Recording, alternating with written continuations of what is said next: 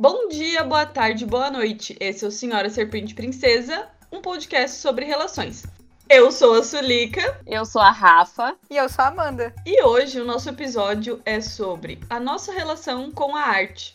Galera, recados paroquiais. Número 1. Um, nós estamos começando a testar a criação de podcast. Então, nós estamos com fones de ouvido horrorosos, celulares que não pegam direito e edições que a gente arranca os cabelos fora. Mas está evoluindo, então a gente pede a paciência e consideração de vocês. Eu vou falar que eu sei que o meu áudio é sempre o pior. Eu sei, ok? eu sei, ok? Recado número 2. Acompanhem o nosso podcast e os lançamentos no Instagram, Senhora Serpente Princesa. Recado número 3. O nosso podcast será quinzenal e sairá nas segundas-feiras, então fica de olho.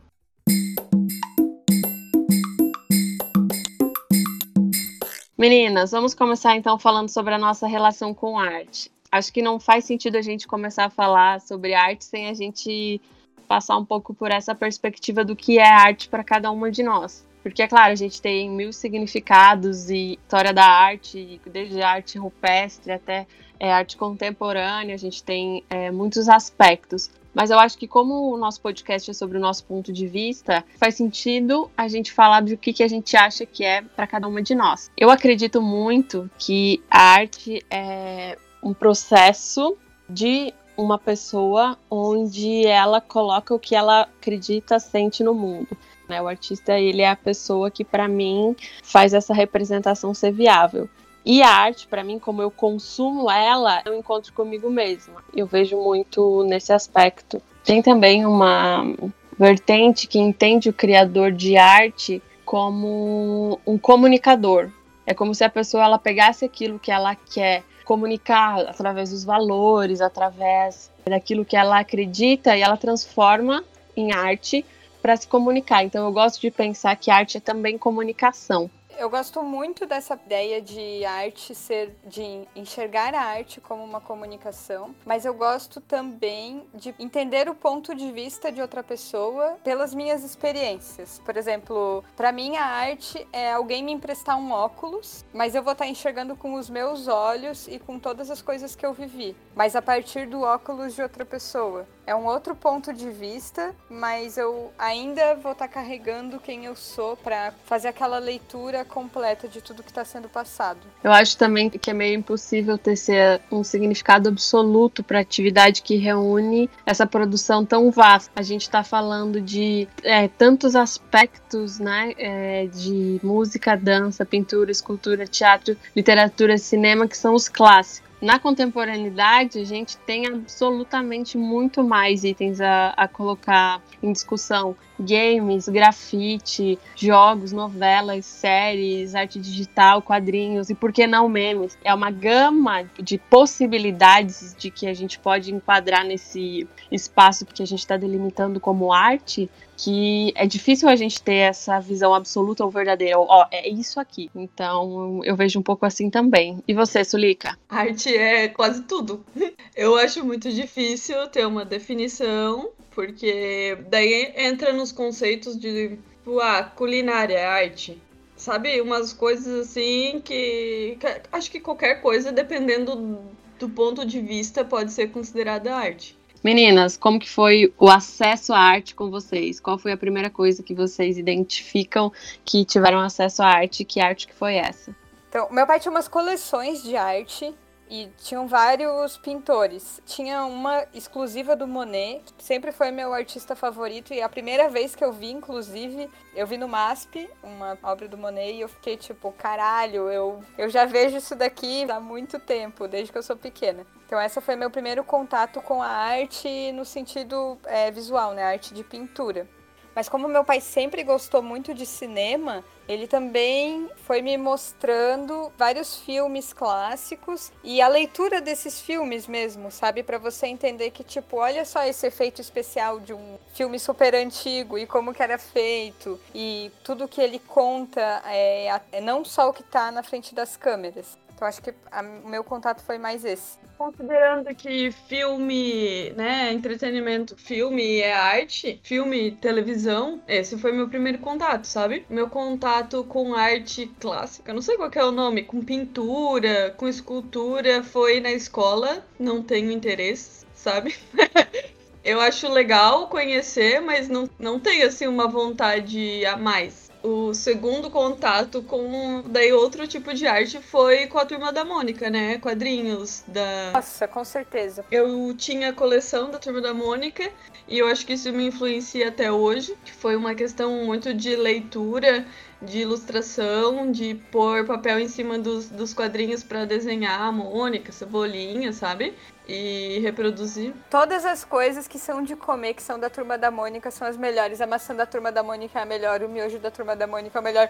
Tudo da turma da Mônica é o melhor. O alfajor. Será que o Maurício de Souza faz ele mesmo? Ei, vocês lembram daquele chocolatinho que tinha da turma da Mônica? Sim. Quando hum, era o melhor também, diz a minha memória infantil. O meu tipo de arte vai muito pra cultura pop e pra como é que se chama? Contemporâneo? Filmes, alguns filmes clássicos, mas não, filmes atuais, sabe? Livros também, livros atuais. Eu tive, é, eu acho, a primeira memória que eu tenho de acesso a algum tipo de arte para mim é a literatura e a música. A minha mãe, ela sempre teve uma biblioteca em casa e a gente sempre teve muitos livros clássicos e aí eu aprendi a ler também é num daqueles livros com a minha mãe me ensinando, então tem algumas memórias fortes da nossa biblioteca e de é, Guimarães Rosa, Machado de Assis. Então, a minha mãe ela sempre gostou muito. E música, né? Minha mãe, eu cresci ouvindo MPB, principalmente Milton Nascimento. Isso tem uma influência absoluta sobre o meu gosto musical.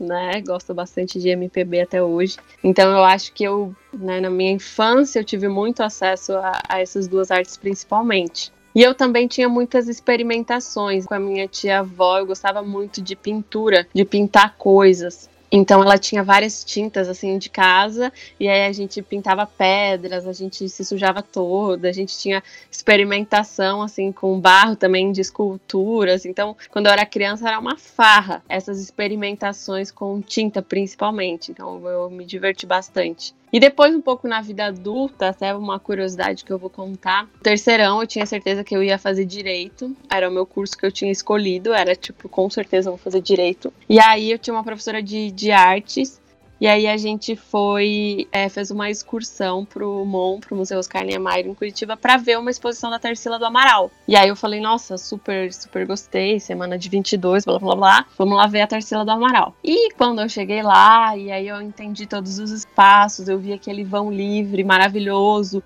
eu me emocionei demais em, em estar naquele espaço, em vivenciar aquela experiência. E eu voltei daquela viagem falando que eu queria ser arquiteta porque eu queria construir coisas para que as pessoas pudessem sentir. Então eu acho que era também uma forma de eu transformar o meu afeto, né, interferência, né, que eu acho que é um pouco isso também o artista, ele pega o seu afeto e transforma em alguma coisa para comunicar com as pessoas. Então, também eu mudei absolutamente a minha vida depois desse dia e eu tenho uma memória muito boa desse momento. É, como arquiteta também, não dá para deixar de falar o quanto uma construção, um edifício, ele pode ser uma obra de arte. Tá aí o Oscar Niemeyer, que, né, não nos deixa mentir, Oscar Neymar. Ele que é dois atletas ao mesmo tempo, Oscar Neymar. é possível transmitir a arte para uma coisa tão não é bruta, mas é bruta, né? Porque o concreto, ele é uma coisa muito sólida muito não flexível. Qual é o oposto de flexível? Inflexível? Rígido. Uhum. Rígido. Para uma coisa tão rígida.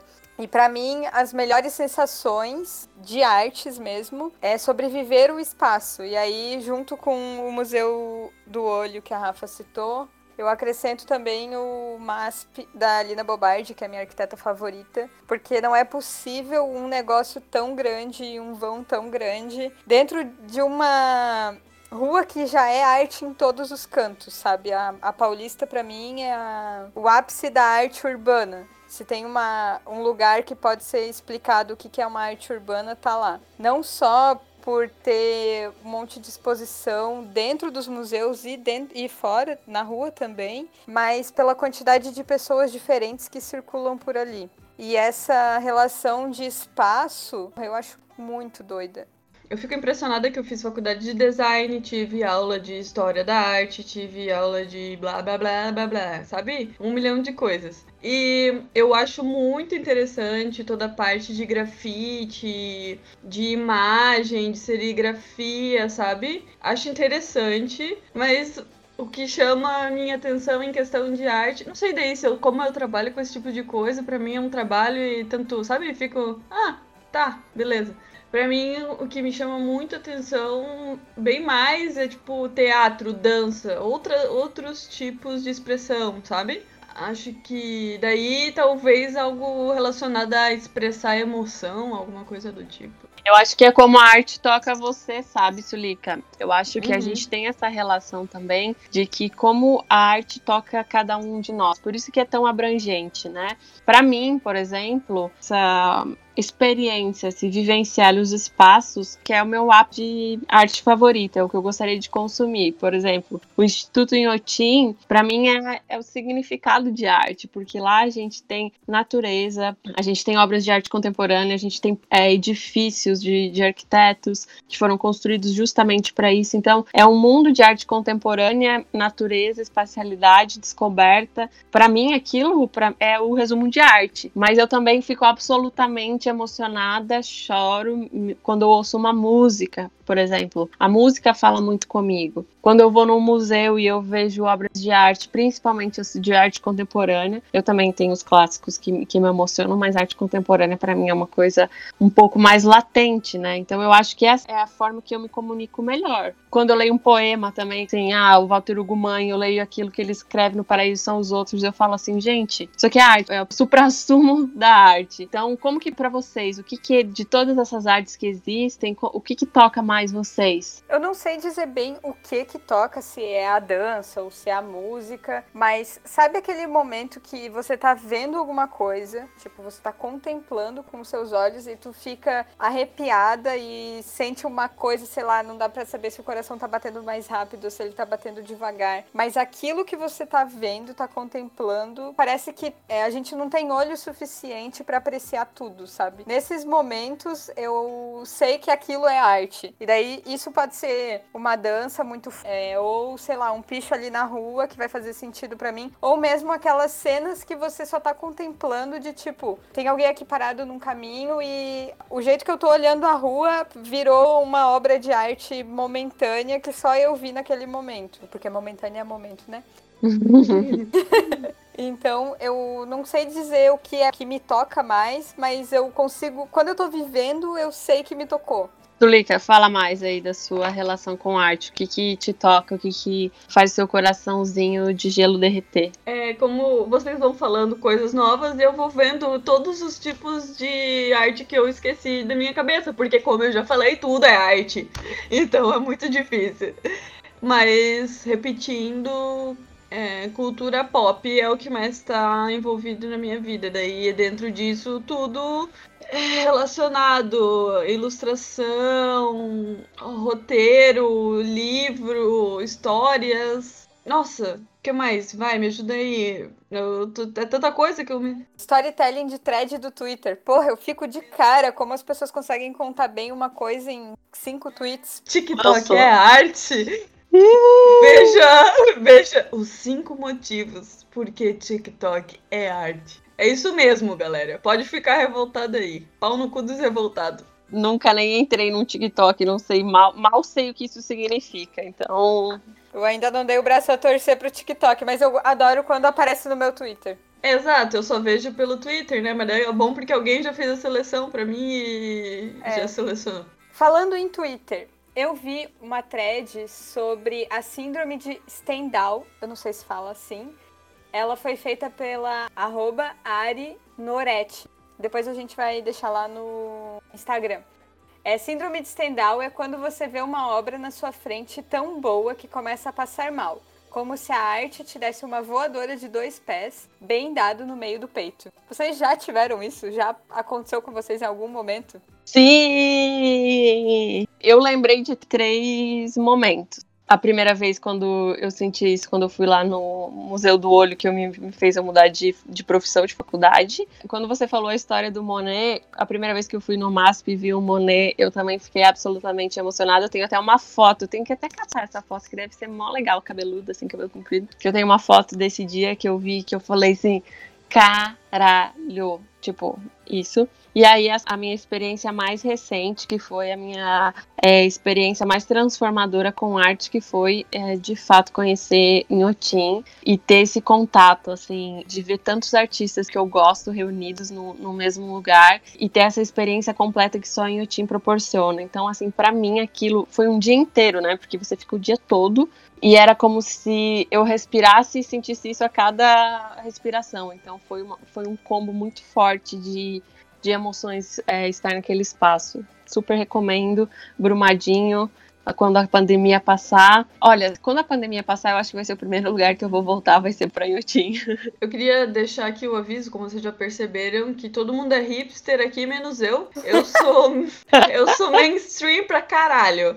É, eu nunca senti o pé no peito, mas o que me impressionou quando eu vi o teatro do Rei Leão ao vivo. Nossa, oh. as, foi no, no parque da Disney é foda que tem um monte de criança chorando, berrando do lado. E aqueles cantores todos, e é tudo performático, né? Circo de Soleil lá dentro, né? A galera voando e pendurado, coisa. Nossa, tem, tem registro em vídeo de eu chorando igual uma criança. Nossa, quero muito ver. Esse foi, assim, uma das coisas que mais impactou. As outras que mais tem impacto não é de. Também é. Não é de chute na, no peito, né? É tirinha e stand-up. Esses são os outros dois. Igual o da. O, o, da Nanette? Isso, daí hoje eu vou indicar aqui, já estou dando spoiler, que a minha indicação vai ser o stand-up da Hannah Gatsby, chamado Nanette. Também é um chutinho, assim. Mas não fiquei tão. Ou eu que tô achando exagerado essa descrição. Eu fiquei impactada, mas. Ou será que eu tô menosprezando o que eu senti? Bom, não sei. Pode ser. Teve uma vez que eu fui no Malba. Eu não tinha certeza se o Abapuru ia estar tá lá, porque ele estava um pouco antes no MASP. Então eu fui pro Malba achando que eu não ia encontrá-lo, mas encontrei. Eu lembro de uma hora virar e ver o, o Abapuru e ficar, caralho, eu estou olhando. Eu nem acredito que eu tava olhando aquilo ali, sabe? Foi muito foda. E aí eu virei pro lado e tinha a Frida Kahlo. Gente, foi, foi uma puta de uma sensação. Ela tava ali pintando? Distribuindo autógrafo? Quem me dera! E do lado dela, Shakespeare. Porra! Aí a Amanda conta que droga que ela usou antes. Daí, daí ela, exato, daí tem cenas de Amanda muito doida, assim, num lugar vazio, olhando para todos os lados. É, e outra vez que eu senti isso foi quando eu fui no show do Paul McCartney. Ele é. Eu sou muito fã de Beatles. Foram três horas excelentes da minha vida que eu lembro com muito. Se eu fechar o olho, eu lembro de estar no show, sabe? Então foi. Tô vendo uma lenda viva na minha frente. E teve uma outra estação que eu fui num teatro que teve aqui do Mágico Joss, que é o meu filme favorito da vida. E foi muito bom. Eu lembro do, do final, assim, caiu vários papeizinhos e tal. Aquilo foi excelente para mim. Ah, e teve uma vez que a gente viu Bolshoi juntas, Rafa. Juntas separadas. A gente tava juntas no mesmo separadas. dia vendo e aquele dia também foi tipo, olha o que as pessoas conseguem fazer com o corpo delas. Cara, isso eu fico impressionada. Assim, acho muito foda todas as curvas do Oscar Neymar, acho muito foda. Mas que as bailarinas conseguem fazer, elas se viram de um jeito tão delicado, questionar o... a gravidade se a pessoa tem osso no corpo. Cara, real, tinha esquecido do festival de dança e é muito foda o quanto eu gosto de ver e, meu, a energia do lugar, independente do dia, eu já fui em dias assim, de todos os tipos variados e é realmente uma energia surreal. É lindo, é maravilhoso, é foda demais. E agora, quando você falou do show, Amanda, eu lembrei de um papo que a gente tava tendo esses dias, que é a nossa relação com a arte agora na pandemia, né? Sim, super mudou. Super mudou. Por exemplo, nós três maravilhosas aqui tínhamos, antes da pandemia, um final de semana perfeito, que te começava com o show do Grande Encontro, depois tinha show da Lineker, depois tinha show da Lué de Luna, tudo nesse final de semana. E aí a pandemia chegou, e se estruturou. Naquele, né? Fora que uma semana depois eu já tinha comprado para o Milton Nascimento também show. Ou seja, a pandemia chegou e levou embora nossos sonhos desses shows maravilhosos. E aí, meninas, como que tá sendo para vocês o consumo de arte na pandemia? Mudou, tá a mesma coisa? Como que tá? Eu ia fazer uma piada. Falar, eu estou consumindo muito a pandemia, sim. Consumo ela diariamente. Ah, eu tô consumindo ela que eu não me aguento mais. Eu estou vai, me Amanda, consumindo fala. ao consumir ela. Vai, Amanda. Fala alguma coisa direito, vai. É, eu tenho escutado muita música, muita mesmo, principalmente MPB. E até fiz uma playlist chamada Grandes Esperanças, só com músicas esperançosas, porque ultimamente tá difícil de manter o nível mínimo de esperança e acho que isso tá para todo mundo. É, e eu me sinto menos sozinha quando eu tô escutando música, porque não aguento mais ficar sozinha. Estou morrendo de saudade de todos os meus amigos e não quero contato virtual. Contato virtual não é contato presencial. Foda-se o contato virtual, que saco essa merda desse contato virtual, credo, que nojo. Ai, que ódio, maldito. E consumi muitas lives. Eu tô aí 100% nas lives. Inclusive, no dia de hoje que estamos gravando, que é dia 7 de agosto, tem live do Caetano Veloso. Então, assim, estou ah, muito saiu empolgada. live do Caetano Veloso? Vai sair. E estou muito empolgada. O que eu gosto mais de live, eu sei que tem gente que não curte, mas é que pra mim tem gente viva vivendo o mesmo espaço-tempo que eu. Tem vezes que eu fico tanto tempo sozinha que eu esqueço que tem outras pessoas no universo, que não sejam os meus vizinhos que eu tô vendo aqui da janela. Então eu gosto de live porque daí a interação no Twitter é na hora de uma coisa que tá acontecendo. Nossa, eu gosto muito. Eu, falando sobre o tema lives, eu no começo da pandemia absolutamente abominei, não tinha energia, porque eu tava em estado de negação. Não, daqui a pouco a gente vai voltar, a gente vai naqueles shows que a gente que ia acontecer duas semanas depois que começou a pandemia. E falei, não me recuso a assistir live. E aí, é, até que veio a live do Gilberto Gil com o Maestrinho. E aí eu olhei aquilo e falei assim, gente, para quem não sabe, eu já tive a minha época forrozeira, tá? Já dancei muito forró em Floripa no domingo à noite no Rancho do Neco. E eu falei assim, gente, o Maestrinho vai estar tá lá, vai ser maravilhoso. E foi. E aí ali eu me reconectei até com uma pessoa que eu era, com músicas que eu não ouvia fazia muito tempo. E aí eu vi todas as outras lives, né? Milton Nascimento, o Gil, é, o Grande Encontro. E aí agora estou me preparando para amar demais a live com o Caetano. Enfim, agora me reconectei com esse novo estilo de consumir show. Mas tem uma outra coisa também que eu tô consumindo agora. Eu sempre gostei muito de ir em museu. Museu para mim é um dos meus das coisas que eu mais gosto de fazer é ir em museu. E aí tem alguns tours virtuais de alguns museus. Esses dias por um dia eles liberaram é, a Casa Azul da Frida Kahlo. Então foi muito rico, né, conhecer esse lugar de tantas histórias, eu achei demais. Depois eu dou mais algumas dicas no, no final, mas eu acho que para mim foi importante rever algum o MASP, né, tá rolando também. Então, rever algumas obras de arte que eu, que eu já tinha visto, mesmo de casa, eu acho que isso é uma coisa que eu nunca tinha feito e, e achei interessante. Eu vi a live do Sandy Júnior. Ah, eu também amei. Foi a minha live favorita. Não vi tantas lives assim, sabe? Vi poucas. Eu gosto realmente dessa questão de estar tá todo mundo vendo a mesma coisa, falando junto, né? Sobre. Mas eu tô tão saco cheio de tudo eu não sei nem se eu vou conseguir sair de casa quando puder, porque sabe quando tá tanto saco cheio que reverte a parada, assim? Uhum. Efeito rebote. É o efeito rebote. Então, meio que eu tô consumindo tudo que eu já consumia, só que muito mais, sabe? Entretenimento, filmes, séries, stand-up, é, livros, tirinhas, muito, só que, tipo, só que aumentou o consumo, sabe? Isso que, do que eu lembro, né? Fora do que eu não lembro. E também, daí, a questão de usar um pouco mais a mão para fazer, assim, as coisas. Desenhar, pintar, esse tipo de coisa um pouquinho a mais, assim. Mas tem hora que eu tô tão saco cheio de tudo que eu só paro e eu fico parada olhando para algum lugar, assim. Eu acho que também a gente vai significando nesses espaços de pandemia a nossa relação com a nossa casa, né? Por exemplo, a gente fica muito tempo mais em casa, então você está fazendo mais coisas em casa. Por exemplo, é, eu voltei, tive uma fase da pandemia que eu pintei, teve uma fase da pandemia que eu agora estou é, fazendo recortes, né? Tô brincando de recortes.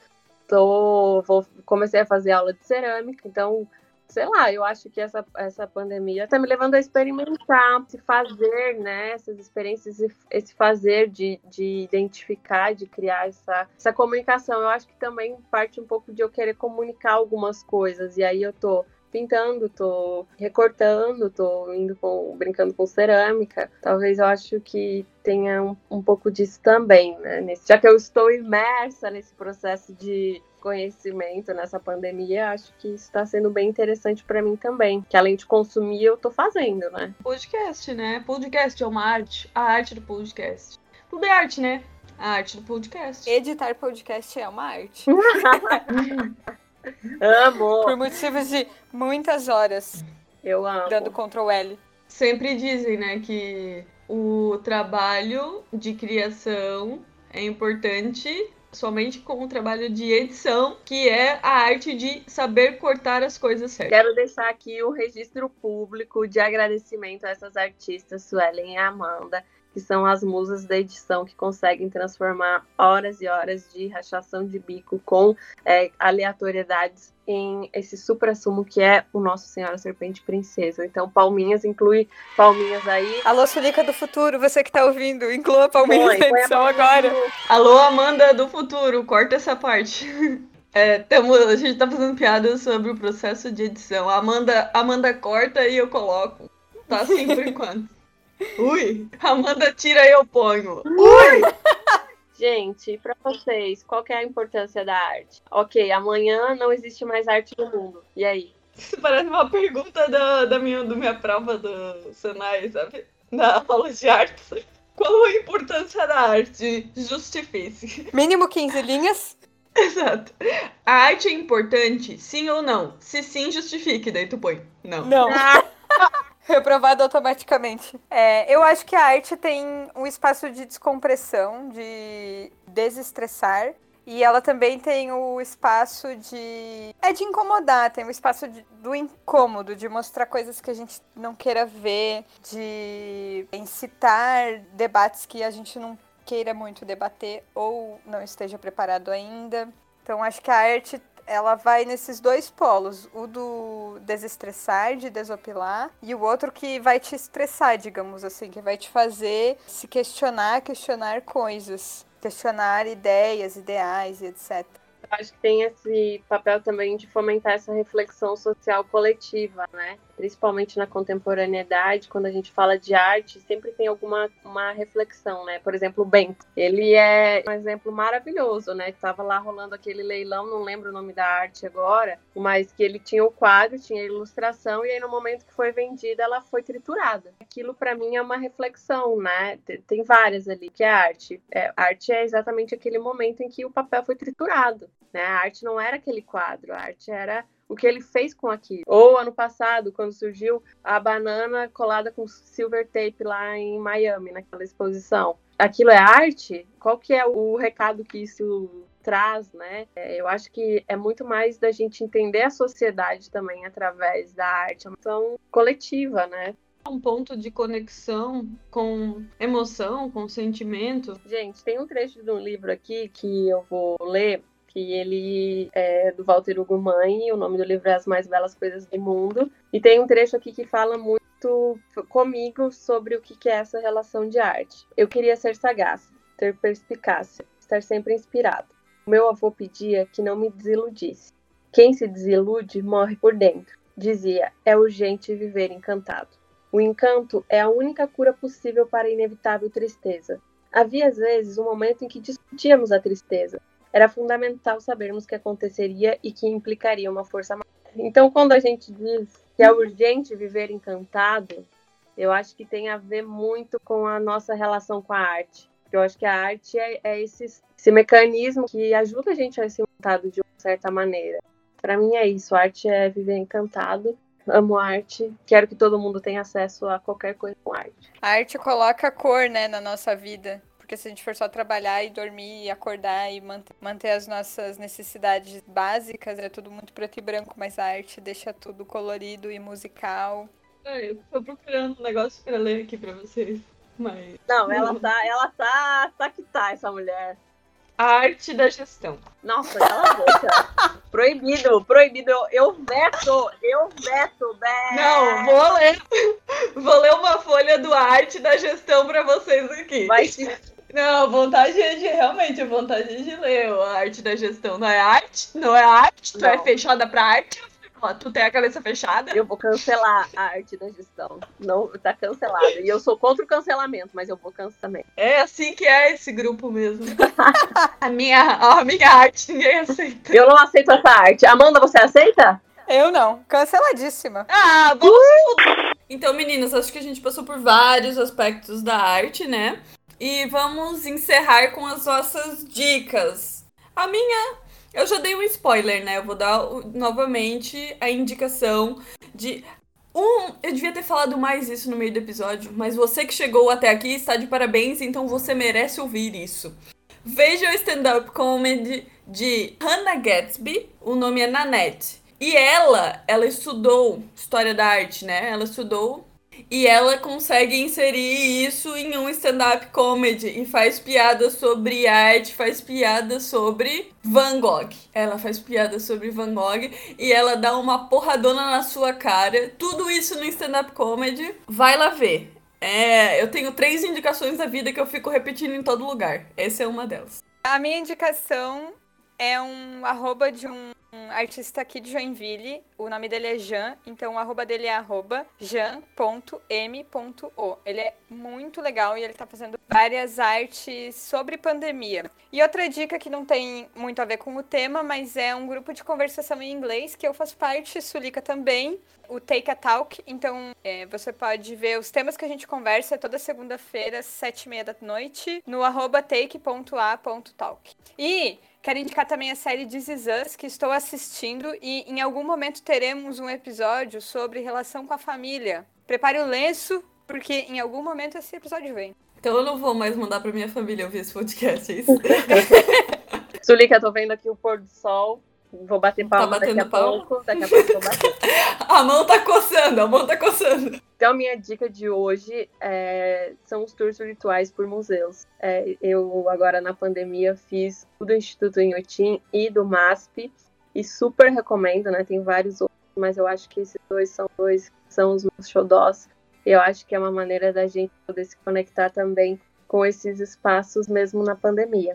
Só lembrando, todas as nossas indicações vão estar num post no Instagram. Ai, galera, eu tô fedendo muito. Vamos encerrar por aqui. é isso, pessoal. Não esqueçam de seguir a gente no Instagram, no arroba Senhora Serpente Princesa. Mandem seus comentários. E tchau. Tchau. Tchau.